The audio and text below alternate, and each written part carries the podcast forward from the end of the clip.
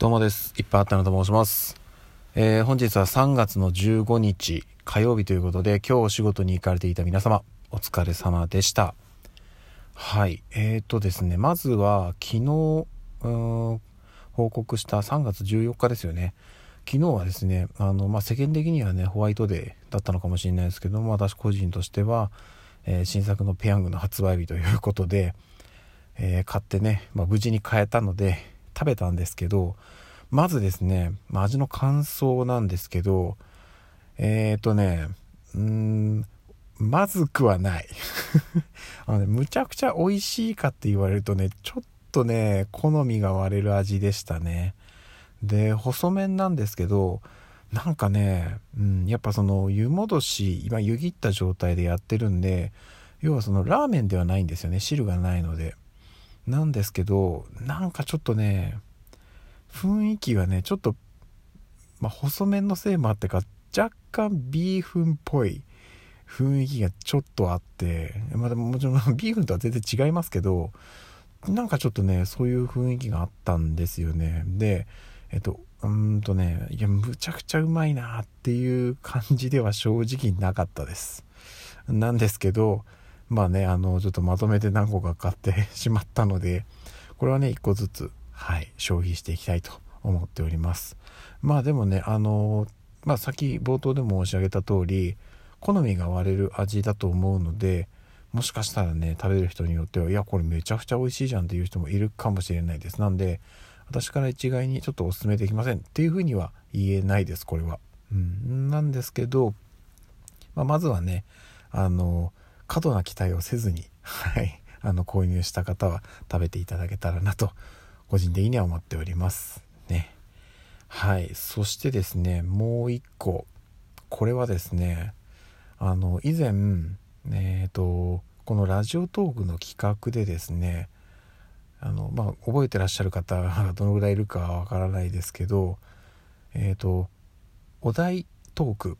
あの最近あった嬉しかったことというので、まあ、お題トークを、まあ、募集してたのでで私もですね特別編と題して最近あった嬉しかったことというのをお話しさせていただきました。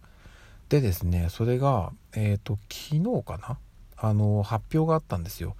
あの要はえっ、ー、とまあたくさんね多分投稿あったと思うんですけどその中で、まあ、一次選考を突破したえー、10組10人、まあ、10名の、えー、パーソナリティの方発表があったんですけども、まあ、残念ながら私は、えー、一次選考を突破することができず、まあ、そこの10人にね名前が並ぶこともありませんでしたと。いうことであのねえっと私自身はその各配信がどれだけの方に聞かれてるかっていうのがね数字で見えるんですけども本当にねまあ普段ほぼ聞かれてないこの音声配信。もう全然誰も聞いてない有名な音声配信なんですけど、まあ、そんな中ねあの毎回のように聞いてくださっている数少ないリスナーの皆さん本当に感謝しております。いつもありがとうございます。でなんですけどそのお題トークに関してはいつもよりも格段に再生されておりました。やっぱりねこういう企画に乗っかるとねうん、やっぱりたくさんの方に聞いてもらえるんだなっていうのはすごくよく分かりましたしハッシュタグとかねちょっとそういうまあ、えー、とそれこそ SNS 上とかでこういうの喋ったんですよっていう宣伝とかもしたので、まあ、その辺りも聞いたのかなとは思いますけどあの今後ともね、まあ、そういう企画があれば参加はしていきたいと思いますがうんやっぱりねせっかくならね一次選考をまず突破してあそこにざっとね名前が並んでたんですけどそこに自分の名前が出たらよかったななんていうふうに思いましたけどね。はい。まあ、また次ね、こういう機会があれば頑張りたいなと思っております。さあ、そしてですね、もう一点。あのこれは、まあすごい一般的なお話ではあるんですけど、皆さん、その働きアリってね、ご存知かなと思うんですけど、働きアリって、まあこれ有名な話なんですけど、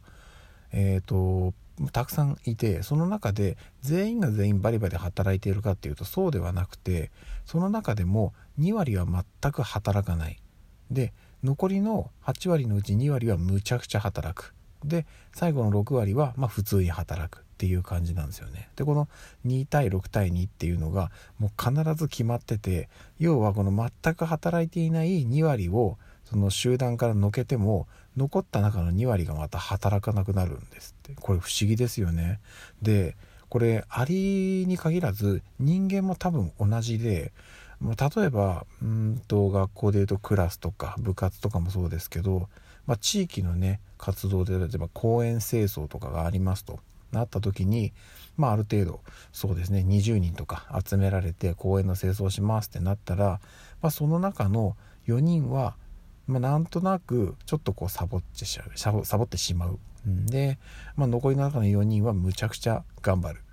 でえー、最後に残った12人ですかねは、まあ、普通に頑張るっていう感じのバランスになるらしいんですよ。うん、なのでやっぱねその人が集団の中で生きていく上である程度サボる人っていうのはあのー、まあねその人自体は周りからすると何サボってんだよって思われがちなんですけど集団がその体制を保つためには実は必要な存在なんだっていうのをこれね一人一人がちゃんと理解していく必要があるんだと思うんですよね。私今職場であんまりね声を大にしては言えないですけど一定数やっぱりいるんですよ。そのあまりこの生産性良くないあの分かりやすくサボってる人はいないですよいないですけどあまり生産性良くない人とかうんなんかこう時間のね、まあ、効率悪いことしてるなっていう人が一定数いると。でもそういう人がいることによって逆にむちゃくちゃバリバリやる人もやっぱいるんですよね。まあそこのね因果関係がどうかっていうところは直接はね私それもあのなんでそんなバリバリやれてるんですかって別に 聞いたわけじゃないので分かんないですけど